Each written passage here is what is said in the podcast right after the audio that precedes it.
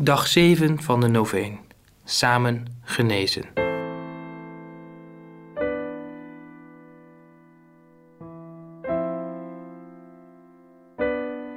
Het is altijd goed te onthouden dat in de helsgeschiedenis de Heer een volk heeft gered. Je identiteit is niet volledig als je niet tot een volk behoort. Daarom wordt niemand alleen gered, als een geïsoleerd individu. Integendeel, God trekt ons naar zich toe rekening houdend met het complexe weefsel van interpersoonlijke relaties in de menselijke gemeenschap. God wilde het leven en de geschiedenis van een volk binnengaan. Daarom kunnen we op dit kwaad, dat zoveel levens verduisterde, alleen maar samen antwoorden, door het te beleven als een taak die ons allen aangaat als het volk van God, schrijft Paus Franciscus in de brief aan het volk van God.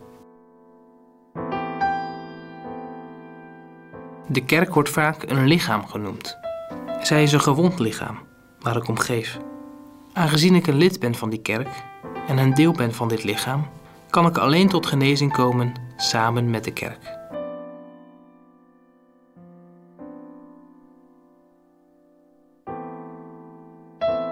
God, wanneer één lid lijdt, delen alle ledematen in het lijden. Dit houdt in dat wij alleen gezamenlijk kunnen genezen. Hoewel ik persoonlijk niet schuldig ben aan het misbruik van een aantal priesters en bisschoppen, zullen we allemaal dienen te veranderen. Die verandering kan alleen plaatsvinden wanneer iedere cel van uw lichaam wordt geheeld. Wij dienen als kerk samen te werken om de onrechtvaardige structuren bloot te leggen en te beëindigen. Daarom vraag ik u om kracht en solidariteit zodat wij de kerk kunnen vernieuwen. Hiervoor bid ik u, in de naam van Jezus Christus, bron van alle heelheid. Amen.